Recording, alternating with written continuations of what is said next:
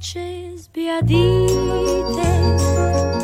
di pagliacci col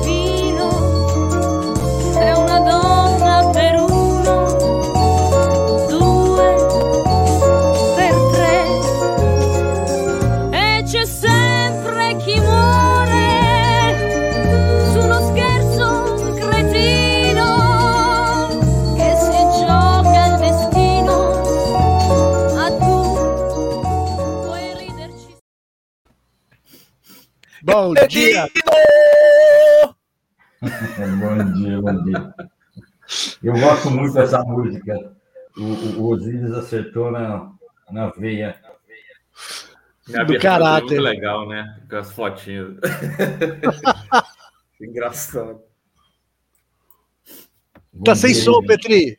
Tá sem som. Quando o Rudá colocou força na voz, bateu no microfone e deu isso. É a força da Ah. palavra. É, eu tenho a força.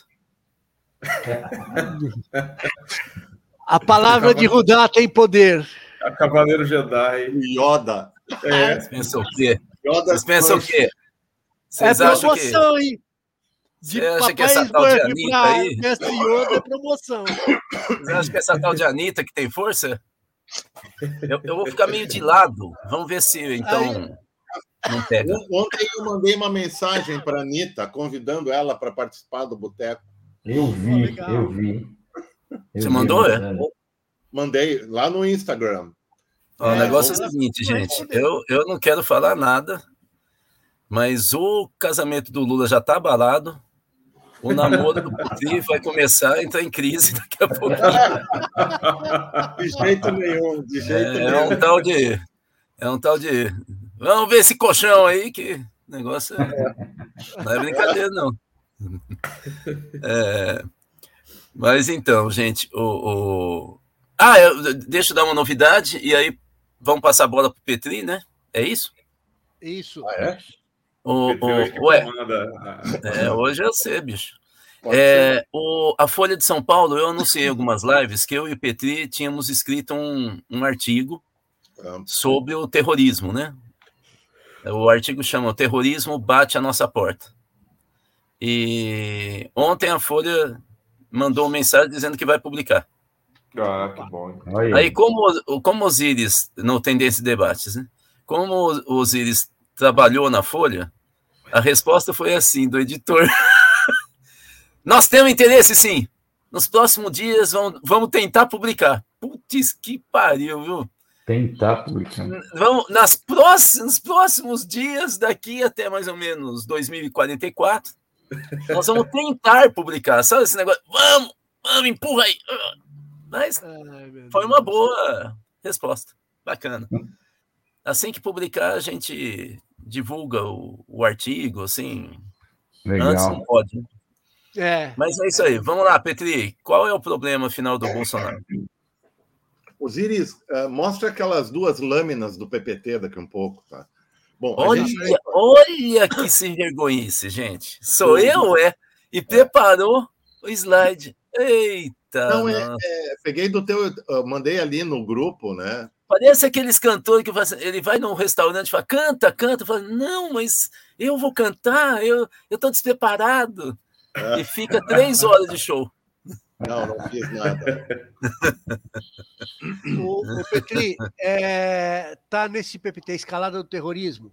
É, o PPT do Rodar de ontem, que está muito bom, ele fez um apontamento muito interessante e apresentou a questão estocástica, né? Ah, Ah. Que seria a, a estocástica, ela tem dois elementos muito importantes. A primeira, que são comportamentos aleatórios que acontecem numa curva de tempo por um ou vários indivíduos e que vão contaminando outros indivíduos na sua execução de comportamentos que estão associados ao comportamento dos indivíduos que são os disparadores. Vamos lá.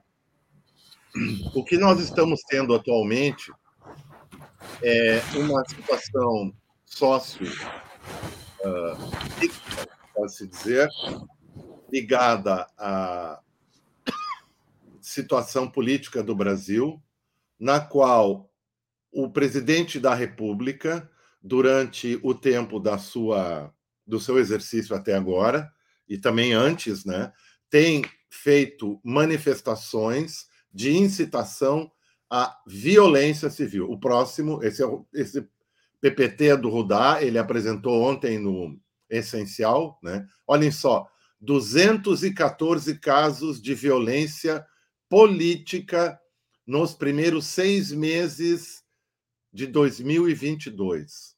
O número é incrivelmente superior ao primeiro semestre de 2020. Né? Vamos uh, para o próximo lá, onde o, o Rudá tem a lista, mais uma, mais, mais, aqui.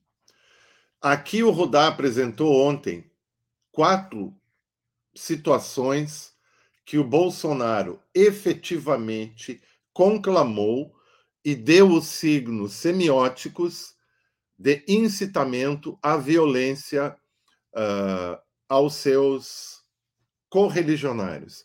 O que o Ademir ontem de noite estava falando para a questão uh, do filme Licença para Matar.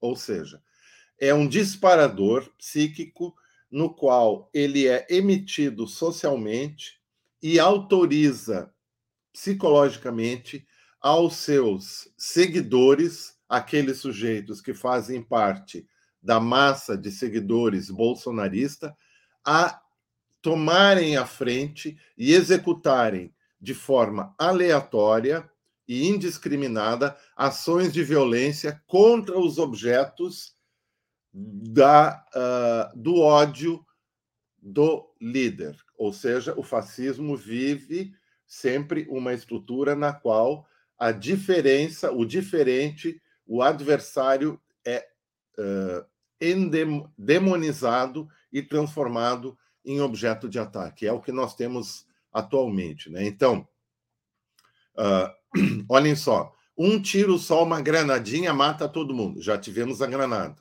Né? Ou seja, simulou um pescoço sendo atacado com um facão. Dom foi esquartejado. Né? Né? Em 1 de setembro, vamos fuzilar a Petralha aqui, ou seja, o que aconteceu no final de semana. Né? E, finalmente, sabemos o que temos que fazer, ou seja, aqui está a licença para matar. Né? Então, a gente tem que se preocupar com isso, e o Rudá foi muito claro nesse aspecto, que é uh, conclamar tanto a sociedade civil quanto as instituições a tomarem frente a essa escala de terrorismo estocástico que está acontecendo aí e tomar providências. Coibir. E é isso aí. Sinteticamente falando, né? E, ah, tá você sempre falou sobre isso, mas eu queria que a gente aproveitasse aqui a live é, para explicar para a gente como que se dá o mecanismo então, eu vou pegar fazer uma pergunta geral e vou fazer filhotes dela em seguida. Como que se dá esse mecanismo de autorização? Ou seja, que tipo, primeiro, você falou que é autorização semiótica, né? Que tipo de autorização é essa? Qualquer autorização, a pessoa tem que ter algum perfil. Como é que ele engatilha? Segundo, quem é o receptor? É qualquer pessoa? Tem que ter um clima? Ele tem que ter predisposição? Como é que se dá esse mecanismo? Ah, em primeiro lugar, se cria um tônus afetivo, o líder cria um tônus emocional e afetivo, e no meio dele ele coloca a instrução. É do tipo assim, como se a gente fosse dizer: nós temos que transformar o Brasil. Né? Ou se, e aí então, só um tiro, uma granada resolve o problema desses adversários, dessa petralha, etc.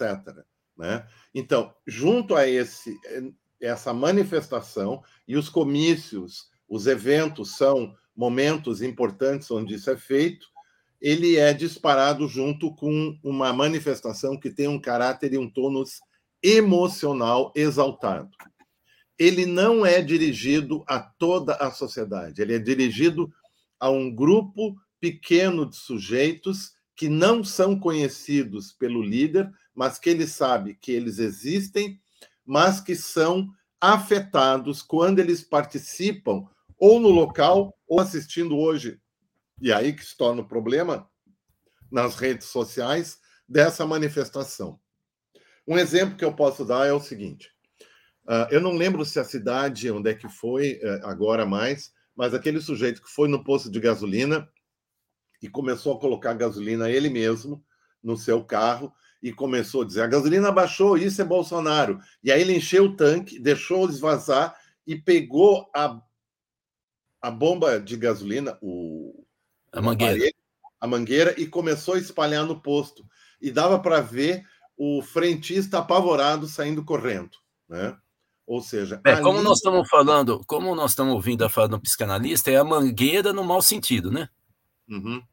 É, é verdade.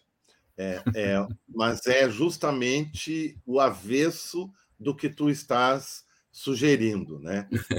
Exato. Uma manifestação ah, de potência, o que tem na realidade é a real impotência do sujeito e a sua posição frente aos outros, né?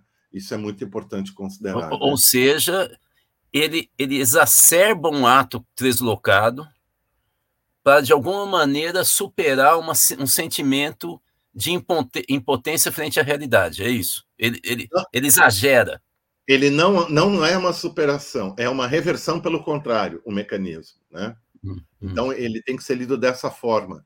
Ah, ele, na realidade, é um impotente, né? ele é um frustrado, e ele, na realidade, exacerba a manifestação agressiva de poder para ah, ocultar, sobrepor a essa impotência, essa fragilidade dele, na E, realidade. e como psicanalista, é, é, Petri, ao ele fazer isso, ele tem um momento que ele está saciado de êxtase. Esse Não. momento é longo, ele não tem momento nenhum. Como é que é o sofrimento desse cara? é recursivo. É recursivo, né?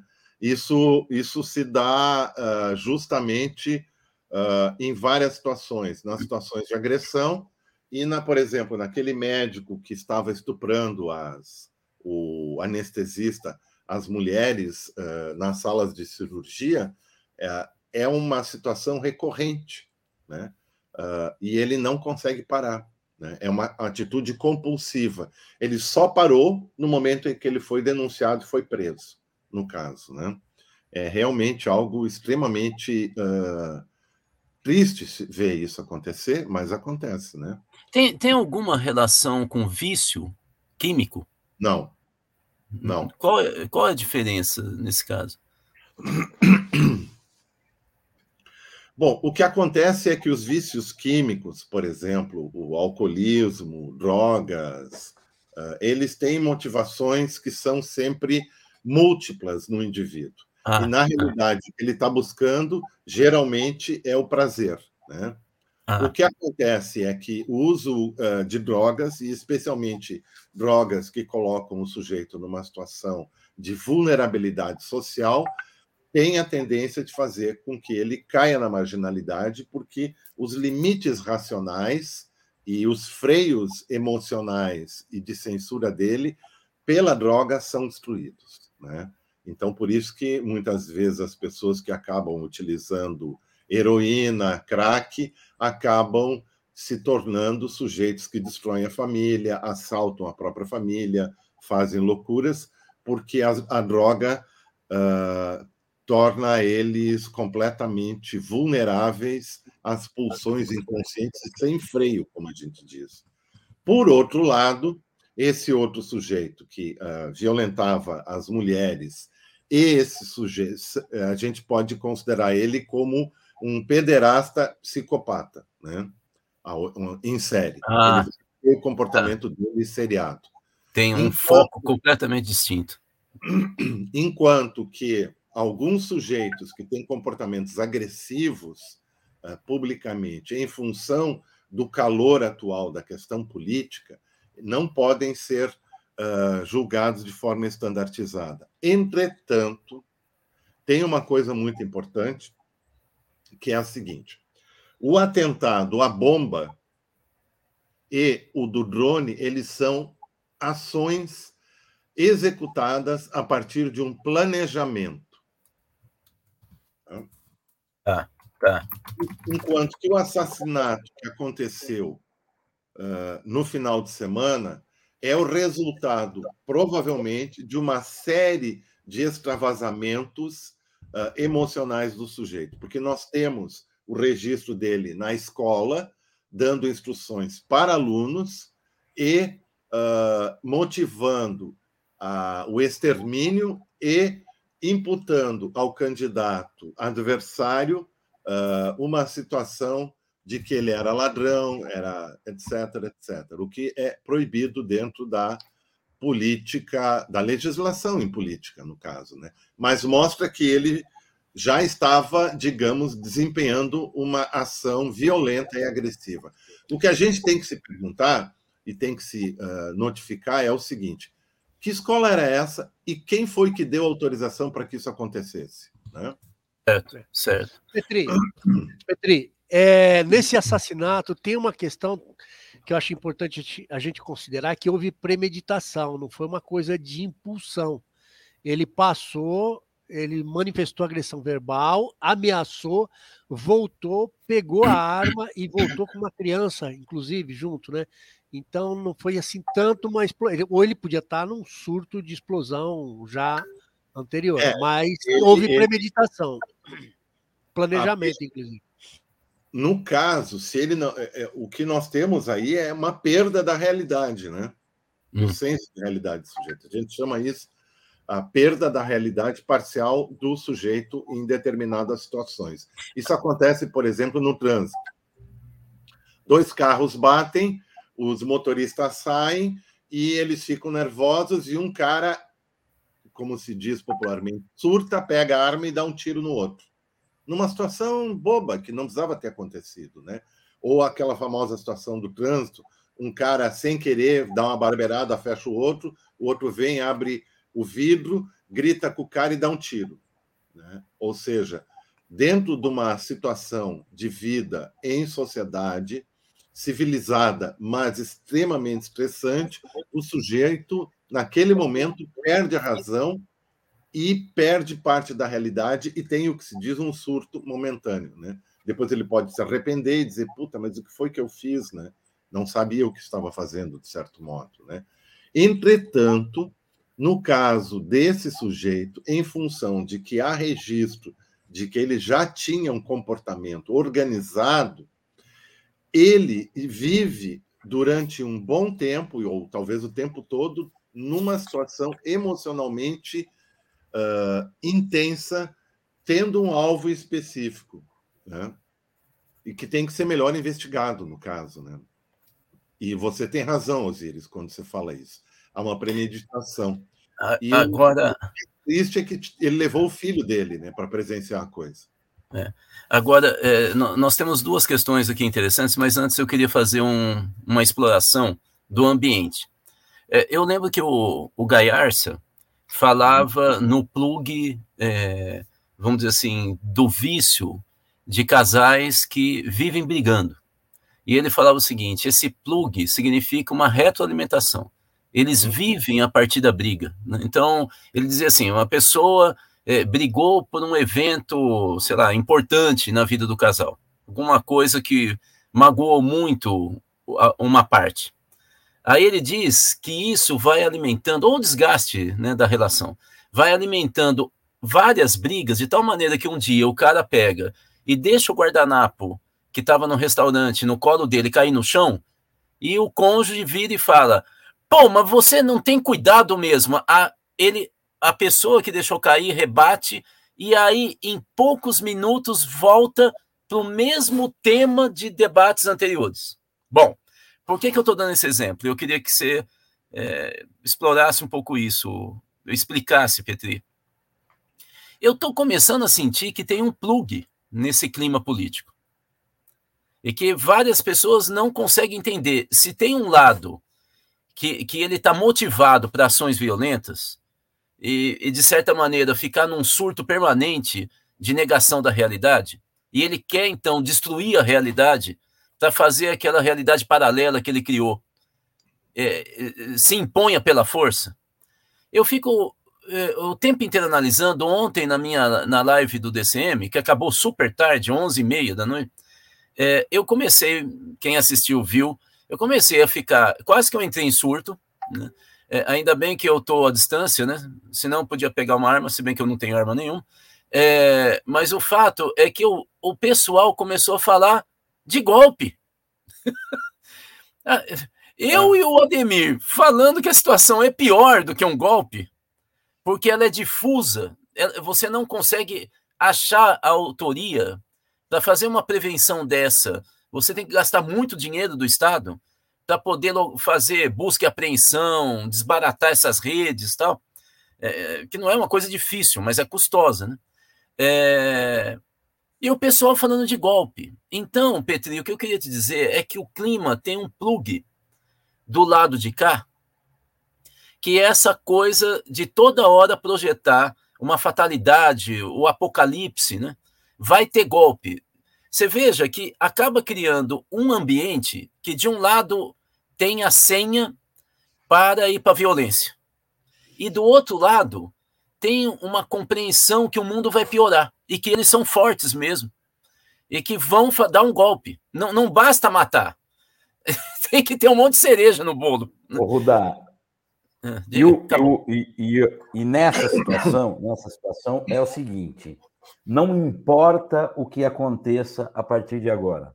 Se o assassinato do rapaz lá, em, lá no Paraná, se a morte do Dom ou do Felipe, é, se a eleição transcorrer, mas o Bolsonaro não, não entregar a faixa ou entregar a faixa, para essas pessoas que estão é, é, é, trabalhando isso dessa forma, alguma coisa vai ser golpe. Aí, não falei que, que ia dar golpe? Você entende o que eu estou falando? É, é, o golpe está dado para essas pessoas que acham que vai ter golpe. Qualquer coisa que acontecer para essas pessoas vai ser um golpe. É, é- é um prenúncio que eles estão se preparando para algo mais grave na cabeça das pessoas, que é o golpe. É. Mas ao elas falarem, verbalizarem, é um pouco o que o Ademir está dizendo, parece que elas querem convencer. Não é só um medo interno. Eu preciso convencer todo mundo que vai ter golpe. E aí, para mim, se forma um plug de um ambiente que alimenta a violência. Ué, o cara que já está em negação da realidade e que é bolsonarista, vê o outro lado frágil, falando vai ter golpe, ele vê que eles têm mais força do que realmente ele achava. O outro lado está morrendo de medo. E aí alimenta ainda mais a força. Você acha que tem sentido o que eu estou falando, Petri? Tem, ah, assim, mas é que nós temos ah, ah, aspectos diferentes em funcionamento aí, que é o que a gente chamaria assim, o que ocorre numa realidade social real, né? Uma realidade social real, tu não tem uma situação como muitas vezes o pessoal tenta construir dentro do modelo científico positivista, que é ah, causa e efeito. Mas a gente pode, a gente discutiria a situação de múltiplas causalidades ocorrendo ao mesmo tempo, né? Ou seja, uma dinâmica, uma dinâmica das forças sociais, no caso. Em primeiro lugar, ah, nós precisamos, para que a situação aconteça, um líder que progressivamente, numa série temporal, como nós publicamos no livro, venha a desempenhar uma ação de protagonista diante das uh, redes públicas de informação, uh, da sociedade do espetáculo, da comunicação, uh, incitando os seus possíveis correligionários a uma direção de ação específica e tendo elegido alvos bem claros para isso. Né? Então, a gente tem uma série de manifestações do líder fascista, né, uh, colocadas e que são provavelmente mentirosas, né, são organizadas dentro de uma narrativa, como o pessoal gosta de dizer, mas que tem um alvo específico uh, construído e uh, demonizado, no caso. O segundo aspecto que acontece é uh, a gente não chamaria a, a esquerda de covarde. A gente pode dizer uma outra coisa que é a esquerda tem um comportamento histérico. Ah, né? tá. Num certo sentido, porque assim, a gente pode utilizar aqui o conceito de histeria negativamente, mas esse conceito ele tem aspectos positivos também, né? né? Hum. E, por exemplo, ontem à noite tu tiveste alguns comportamentos que teve alguns coloridos histéricos. É, sem dúvida. Quando tu te manifestava, né? Então, sem a, o, o, componente da histeria, a atuação dramática no palco do teatro não pode acontecer. Né? Certo. Então, há exuberância também nesse aspecto. Mas o que eu quero dizer com isso é que a, vamos colocar agora num termo mais preciso, a esquerda brasileira facilmente entra em pânico. Mas por ah. que o que acontece quando a gente diz que a esquerda facilmente entra em pânico, tem chilique? Pelo a gente tem pânico e chilique quando a gente enfrenta alguma coisa que a gente desconhece, com o qual a gente não tem uma organização cognitiva e afetiva para poder enfrentar ela. É, é interessante, vocês estavam. O, porque ontem o, o, Ademir realmente mencionou o filme, né? Que o, o, o Petri inicialmente colocou, falou até o nome do filme em relação à figura que dá um gatilho, e aí as pessoas que são aquelas pessoas escolhidas, as pessoas certas, que já têm um, um conhecimento prévio, né? Ela, daquelas, elas entendem aqueles signos, elas entendem aqueles códigos, e elas e aí, naquele momento que a pessoa, o líder, ele, articula, ele dispara o gatilho, aquelas pessoas elas agem como se elas fossem cumprir uma missão sagrada, né? Então tem um aspecto aí que é quase é, é, é, que vocês estão comentando, né, a questão do apocalíptico, mas tem um elemento aí que místico, talvez de uma mística, de uma religiosidade que paira em relação a essas figuras que fazem é, é, quase que, que se celebram como membros de uma mesma irmandade, de um mesmo culto, né, de uma mesma comunidade religiosa ou de uma mesma comunidade é, que, que compartilha de códigos secretos que só eles, por serem os escolhidos, é, conhecem. E aí é interessante é... porque esse ano passou um filme, aquele filme The Batman, do Matt Reeves, é o filme, a produção cinematográfica mais recente é, é, ligada ao, à figura do personagem do, do detetive, né, o Batman. É, eu não sei se vocês assistiram o filme, mas assim, não é um spoiler, não é uma coisa que vai mudar a vida de vocês caso vocês não tiverem assistido. Mas tem uma figura, que é a figura do, do Reader, né, que é o, é o, é o Charada, e ele age com os seus acólitos dentro de uma comunidade da internet. Ele transmite lives para esses seguidores dele, que têm uma, uma cosmovisão, compartilham de uma mesma cosmovisão, e ele sempre dá motivações para que eles façam com que os planos que são maiores do que ele mesmo possam ocorrer. Então, a figura do Charada ali no filme, que esse inimigo, esse arqui-inimigo do, do, Batman, ele vai dando mensagens para aquele grupo dele, e aí lembra aquelas falas da, da, daquela pesquisadora, né, a Michelle Prado, não é isso? Que esteve aí recentemente, acho isso. que no DCM, na segunda-feira, né, à noite, falando que você tem aquelas células, aqueles grupos, né, que tem um, um, como é que era uma expressão que ela usa? Eco, como é câmaras é, de eco, né? Câmaras de eco. Câmaras de eco. E aí você tem uma figura do líder, igual no filme lá, o Charada, que ele fala algumas coisas e aquilo ele vai ecoando, mas aquilo Sim. não atinge, como um grupo de WhatsApp, né? Aquilo não atinge toda a população. Aquilo é aquele grupo que se articula, aquele grupo que tem acesso àquelas informações que são para eles privilegiadas. Né? Eles têm esse acesso. E a partir disso, voltando ao filme, figuras da sociedade civil se articulam para cumprir o tal plano apoteótico que é aquilo que o Charada diz que deve ser executado. Tá, mas eu queria fazer. Tá muito bom o que você colocou. Só que é o seguinte: eu queria tirar um pouco fora toda uhum. essa, essa, faceta mística da teoria da uhum. conspiração. Uhum. Se eles tivessem isso, na verdade, eles querem produzir isso. Uhum. Mas isso não é produzido, na verdade. Uhum. Se eles tivessem essa coisa mística entre o, esse, esse grupo, uh, eles estariam muito mais organizados e nós estaríamos tendo uma revolta civil por parte deles já aconteceu. Então haveria aí um grau de solidariedade muito mais, mais, mais forte, né? Seria, eles estariam seguindo um código, uhum. claro, e organizado, que é o que fazem os maçons, Rosa uhum. Cruz, essa turma aí toda, né? Uhum. Uh, mas você está absolutamente correto. E, uh, o que, que são as câmaras de eco que a Prado fala?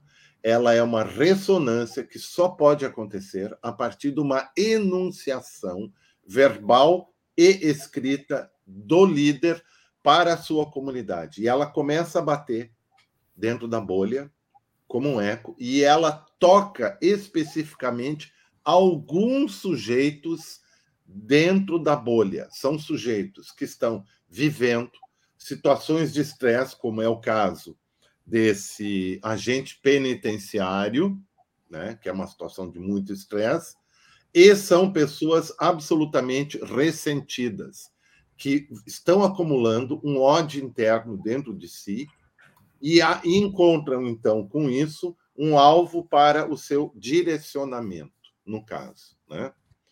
E eles têm ou recurso, como é o caso do pessoal que uh, usou o drone né, e fabricou a bomba, ou eles têm a iniciativa, uh, que é o caso desse uh, sujeito que foi lá e matou o uh, correligionário do PT, né, que foi uma coisa muito claramente.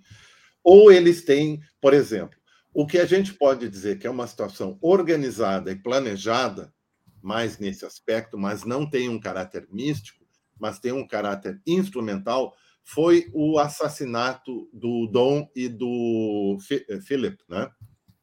Isso sim, porque eles estavam movimentando pelo trabalho deles uma estrutura de defesa e reação contra a estrutura de garimpo, agropecuária, etc., contra as nações indígenas, no caso, né?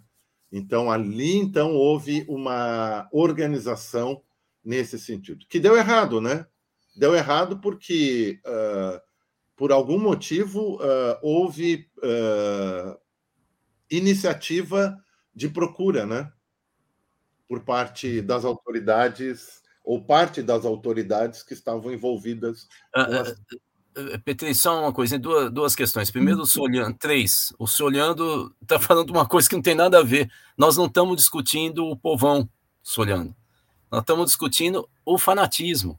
É, é, um outro aspecto, não, porque senão você fica tentando também barrar a realidade. Nós estamos analisando uma das facetas, né? A gente analisa é, quase sempre, toda semana, a é gente um analisa um cenário maior. Aqui nós estamos recortando, isso mesmo, Wallace. Segunda questão, estamos com 67 pessoas participando dessa live de quarta. Essa live é nova, né? Frente à análise de conjuntura, que eu já faço há anos. É, é 68 nesse momento. Quero agradecer, sei que a gente conseguiu romper com uma barreira que a gente tinha de participação, mas nós temos nove pessoas menos que deram like. Então, deem like. Agora, oito. Foi só eu falar, agora oito. Agora, ih, caramba, estão me desmentindo. Seis. É, deem like, lembre disso. É, a última questão que eu, dessa minha intervenção. Mas, mas, a gente pode tocar na coisa do so, Solon, né? Só olhando. Só olhando. Só tá, olhando. mas só um, só um segundinho. E é, e é no, durante a pandemia, quando o dono do açougue uh, e o seu funcionário mataram a pauladas e socos o rapaz que era que tinha um mercadinho e virou um, off, virou um uh, uh, entregador de, do rap, né? Re, simplesmente reclamou que o preço da carne estava muito caro. Hum. Porque aí nós vamos para a necessidade das pessoas de vida né, da, da subsistência, e essa atitude uh, agressiva uh, uh, que nós estamos falando, que está presente nos bolsonaristas e nas pessoas autoritárias, se manifestou. Então, o que nós temos na, no horizonte dessa coisa é a personalidade autoritária, o autoritarismo, né? quando o outro ser humano é transformado em simples objeto de manipulação, que é o caso do que eles pensam, é. Bolsonaro e companhia mas, mas, mas, eu queria só aqui, ah. é, nós temos mais 20 minutos de live, eu queria trazer duas questões que foram postadas no chat já há uhum. algum tempo. Nós agora estamos com 72 pessoas e temos 72 likes. Obrigado, gente. Chegamos lá. Né? Bom, a questão é, precisamos chegar a 1.300 pessoas hoje, é, né? mas eu queria só falar para você duas questões, aqui, Petri e demais. O, o Ademir, deve, ontem na live, dormiu tarde, o cara não está nem abrindo a boca, não sei se vocês perceberam, né? É, mas o... ele está usando uma técnica não, que o mestre Osiris ensinou é. para ele. Eu, eu, com os olhos abertos. Eu, dez e meia, fui para a cama e não queria nem saber, né? É, é. do mesmo. Bom, primeira dia, questão. O dia ontem começou cedo. Primeira questão que eu anotei aqui, eu acho que foi do Sérgio, mas não tenho muita certeza. Se o Estado pode ser corresponsabilizado. O Estado, não a figura do Bolsonaro. Né? É, é isso, é isso aí. É, e a segunda questão, aí eu anotei muito rápido e não anotei a pessoa. Se pergunta sobre outro tema que também chocou muito, que, é, na verdade, não se pergunta, se comenta que uma das questões que chamou a atenção de quem postou isso aqui, eu acho que foi eu não me lembro, mas foi uma participante, é, falando o seguinte, que o que chamou a atenção, entre outras coisas, é que o médico que estuprou a pessoa que estava anestesiada, é, ele, ele trabalha com risco, ele faz em espaço teoricamente público, então ele trabalha no limite do risco, como é como um, vou fazer uma analogia exagerada, foi como a Jaqueline, um assassino. Da, Jaqueline, a Jaqueline. Jaqueline. A Jaqueline. O médico como estuprador, desculpa. O médico estuprador sentia prazer pelo risco de fazer em público, isso repetidas vezes. É como o assassino que volta à cena do crime, né? Ou que deixa algum tipo de pista para para virar uma charada, né? E, e, fica aquela coisa da disputa, né? É, bom, são as duas questões que postaram que eu anotei. Do Sérgio e da Jaqueline. Eu almocei rabada ontem, Cláudia. O restaurante que eu fui tinha rabada. Ai, meu almoço. Deus, adoro. A rabada é, é, o pão com ovo e na frigideira, né? Não, não, não. Isso é rabanada. Ah, rabanada. Isso é rabanada. Rabada é, é, é o rabo, é o rabo do, do boi. Ah, que você tá. corta as, eu não sei se também chama isso, mas as vértebras, né? É. então é, é, um ossobuco mais popular. Ah, tá. E aí você faz. É que não está muito popular ultimamente. É, tá... é, nada está popular, né? Mas é. é. e aí você faz ele cozido, né? É, e normalmente se usa agrião, principalmente aqui no centro-sul, se usa agrião para comer, porque ele é picante, né? E o, o, ra o rabo é, é, gorduroso, né? Então. Ontem no restaurante tinha polenta para acompanhar a rabada. Ah, ontem nós comemos aqui polenta. Ontem nós comemos é, polenta. É. O rabo é cartilaginoso, ele não é gorduroso, ele tem um colágeno ah, é do caramba. Colágeno, é. é. É bom demais, bom demais. É muito bom. Hoje, com o clima daqui, tá ótimo. E uma, de ouro lá de Minas para esquentar. eu gosto, eu gosto de rabada, mas eu gosto mais ainda de buchada, para ficar falando desses pratos populares mais raros, né? Não, não é Ai, muito comum. Porra. Gente, é. eu e, prefiro... e, e, Pode falar. Não, é que eu moro na região sul aqui, que é admitido, de Belo Horizonte, e você não encontra, você não encontra o bucho. Né? É, é muito difícil. Mas eu vi uma, eu vi uma foto ou alguma coisa que você mostrou do mercado novo ali de, de, de BH e uhum. passou um negócio que eu comia muito quando eu ia para Fortaleza namorar minha atual esposa, que chama panelada, que é uma dobradinha menos rebuscada, não tem a linguiça, tal, é uma coisa mais, mais popular. E aí tem oh. panelada. Eu vi, a hora que eu que eu vi, eu mostrei para ela. Falei, aí. Ah, então, então, então deixa, deixa eu falar uma coisa que eu comi de entrada. Aliás, eu vou falar a entrada e o prato principal, lá no Mercado Novo. Genial, cara. Do restaurante Tupis, que você come no balcão. O que, que eu comi de entrada? Tulipa de frango, naquele molho coreano apimentado.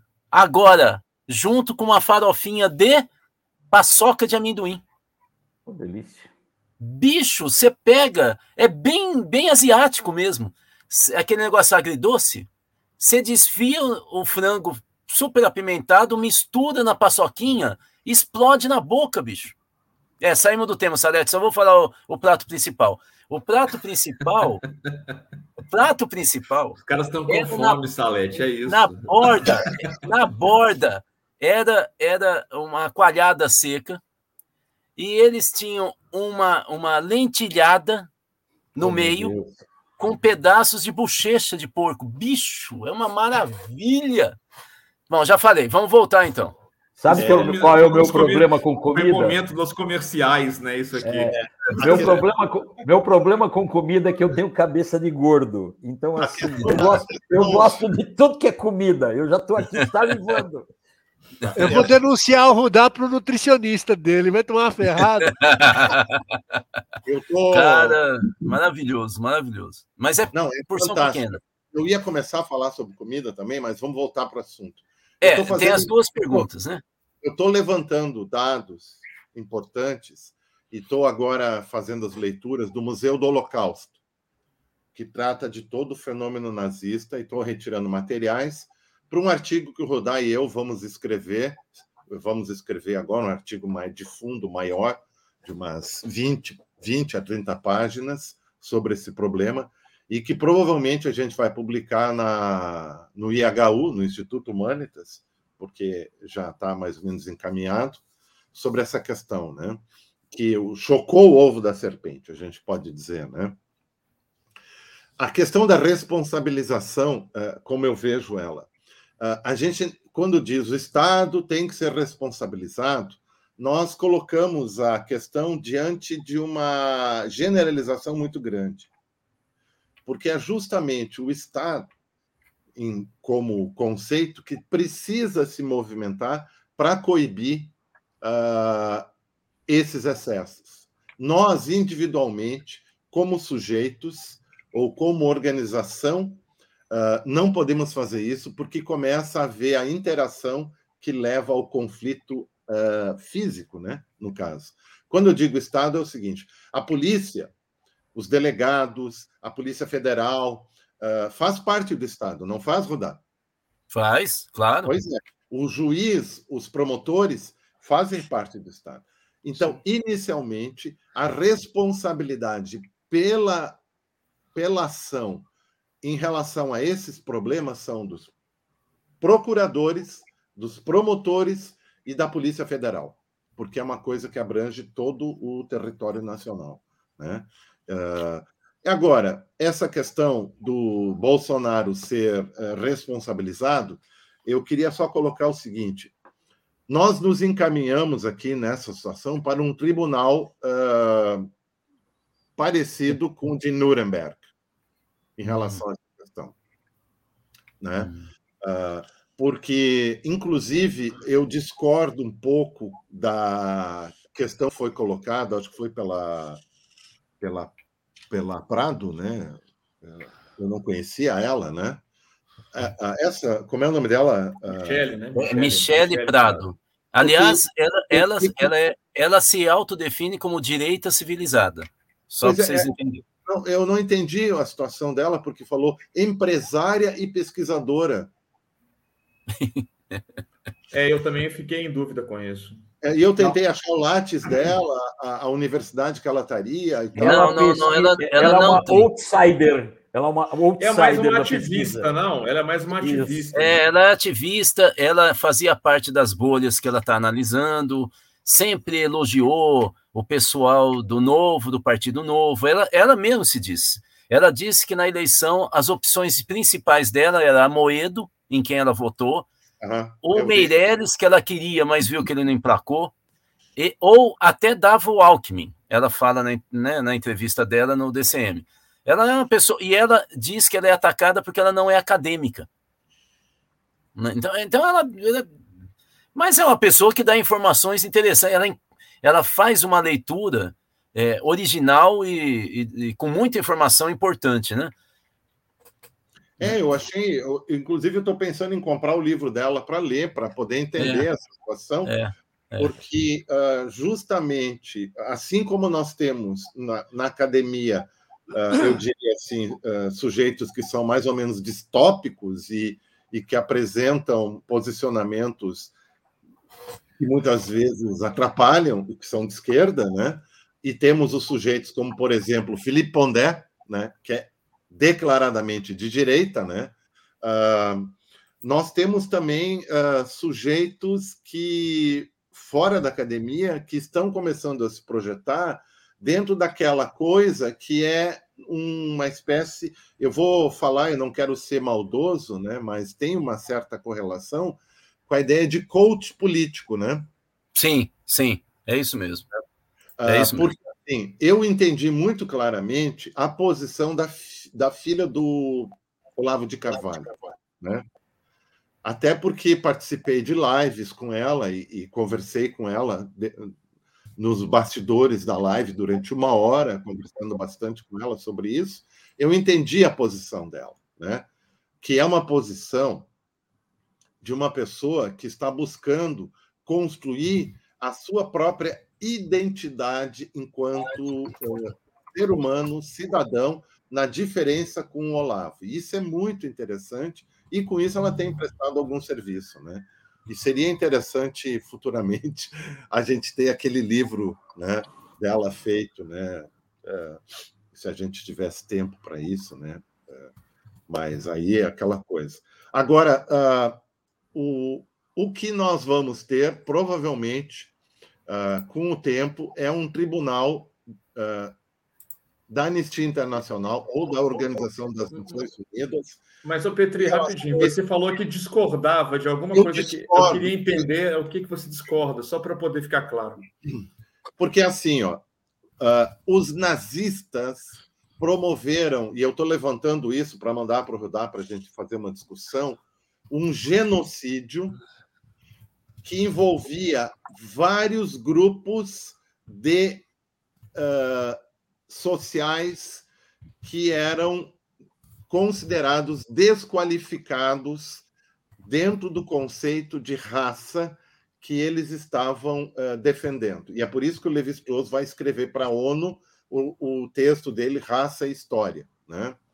Uh, o que lá estavam os uh, deficientes de todos os tipos, os homossexuais, as lésbicas, né? E assim ainda, até chegar no ciganos, grupo ciganos, é, até chegar no grupo mais importante, porque tinha uma econômico e grande populacional, porque você sabe que o número de gays e lésbicas numa população é um número bastante pequeno, né? Mas ele incomoda muito visualmente, né? Uh, uh, até chegar no grupo uh, pro, grande.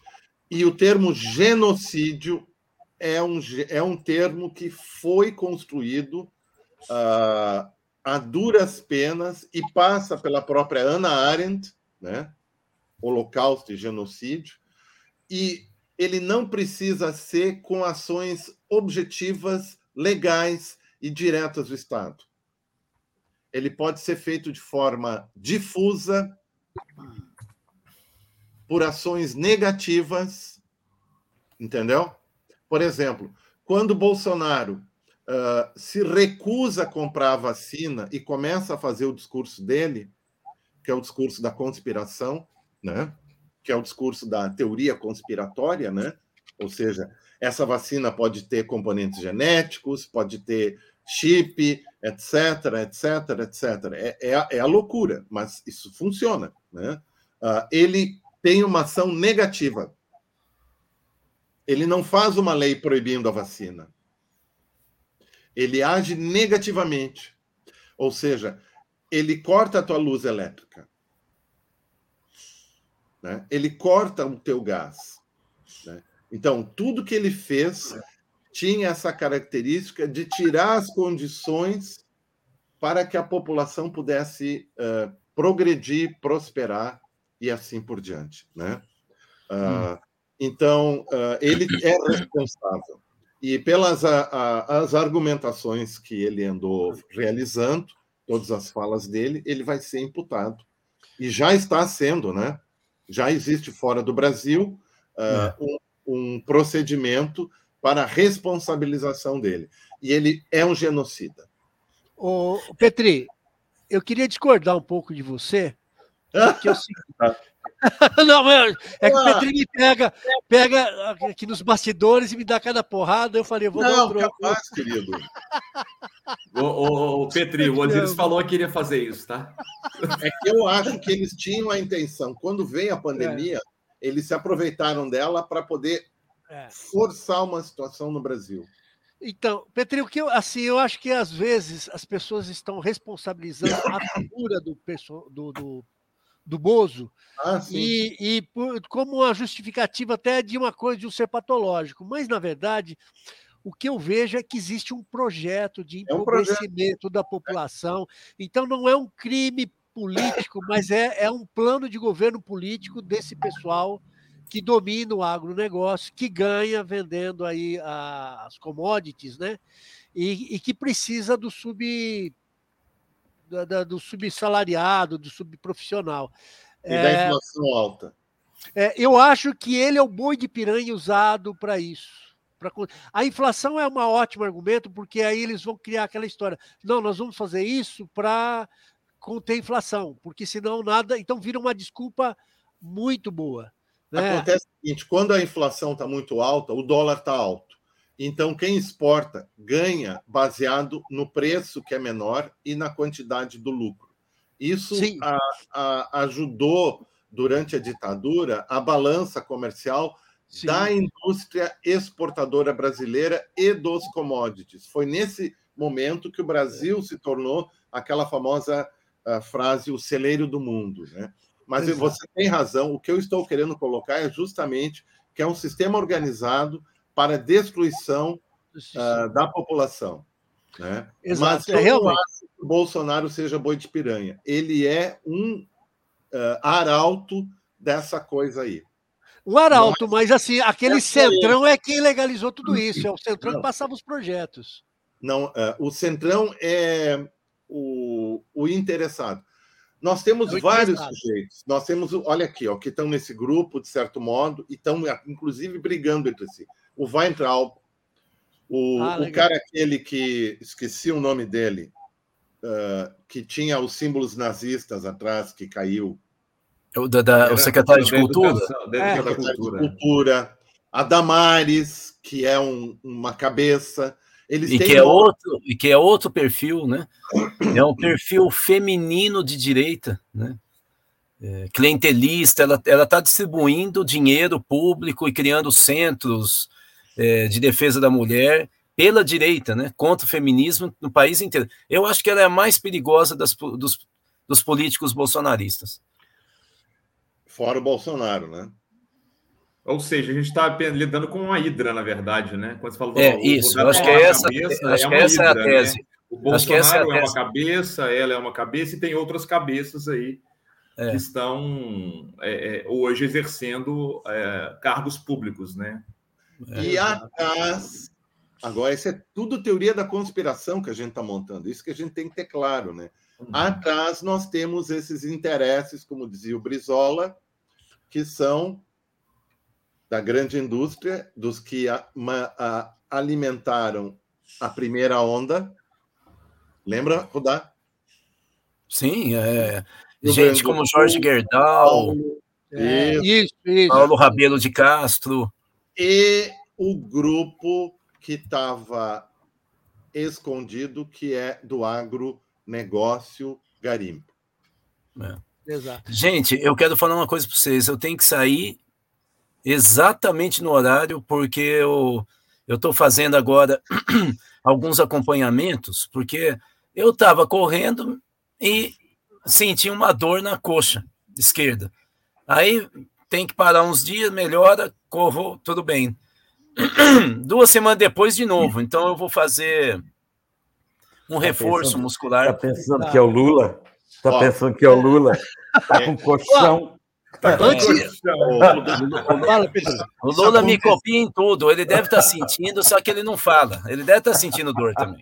Isso aconteceu comigo em, em janeiro. Eu, tá, eu fui fundista quando era adolescente, né? 6 Ó. mil metros, corredor de 6 mil metros e natação.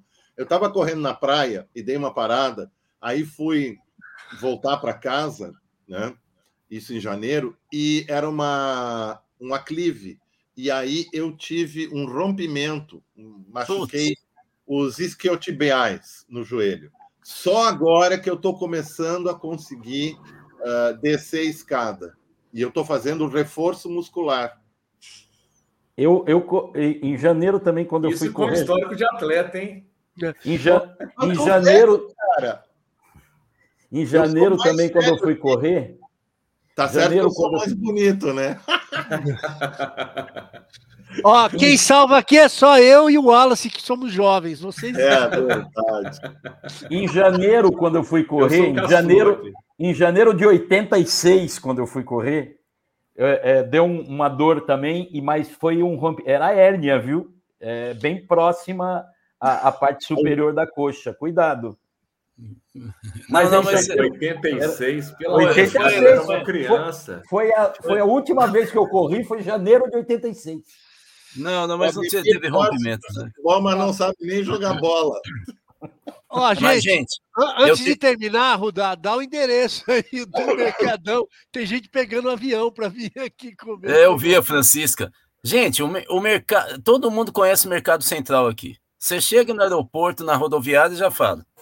Onde é o Mercado Central? Todo mundo sabe, na Augusto de Lima e tal.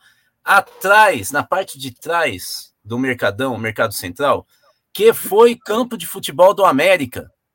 Silvio nem todo Magalhães, mundo põe o sabe. Silvio Magalhães aí na tela. É o Silvio, é que chegou atrasado. O Silvio Nadador que fundista. era nadador fundista. Nadava Nadava vestindo com um martelo sem carro. Afunda. A fundista. Bom, mas de qualquer maneira, atrás do mercado central você anda, você vai direto à, à esquerda, duas quadras você está no mercado novo, que ele é menor, né? É, e aí no terceiro andar, para quem é, sobe dois lances de escada, você está num andar top. Embora pareça assim bem bem rústico, tanto que não existe, tem pouquíssimas mesinhas, você come em pé ou no balcão, você tem coisas de altíssimo nível. O melhor café em, eh, torrado de BH, olha, café da manhã, num super estilo, sanduíches, tem vários tipos de sanduíche. Você tem venda de cachaça e drinks na hora, chopp de tudo quanto é tipo, gente. Assim, é, restaurantes, é uma coisa maravilhosa, gente. E também algumas lojinhas de arte, de decoração, mas naquele estilo mineiro meio rústico, meio rural. Então, assim, te engana, porque você bate o olho e fala, ah, aí você entra na loja, além de tudo, tem o preço, né? Paga em Que dólar. aí, aí você acorda, dólar, acorda pra vida.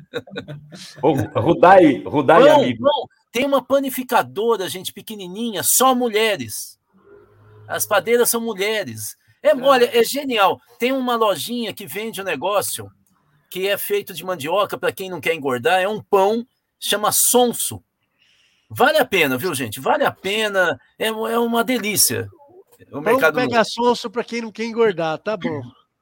Deixa eu, deixa eu só fazer uma última observação antes da gente encerrar, que já é 9 e 2, que é assim, eu estava lendo as notícias agora, e para a gente ver como é que funciona o estado de letargia, manipulação, para que a pessoa tenha um gatilho e saia fazendo besteira, os irmãos do, do, do Marcelo, que foi assassinado lá em, em em Foz do Iguaçu, toparam conversar com o Bolsonaro e já estão culpando o irmão pelo ocorrido.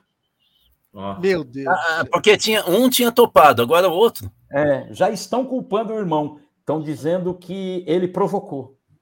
É, é uma coisa completamente pirada, né? É a culpa da vítima, né? É, vamos depois ver o que, que eles estão ganhando em troca, né? Alguma Não, coisa sem eles. dúvida nenhuma, claro.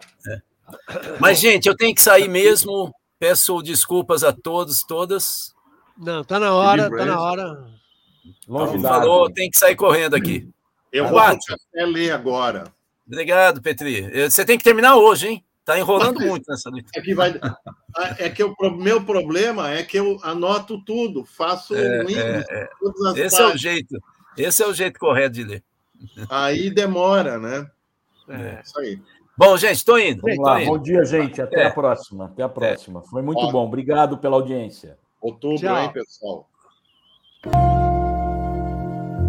Quante facce sbiadite pagliacci col filo, se una donna per un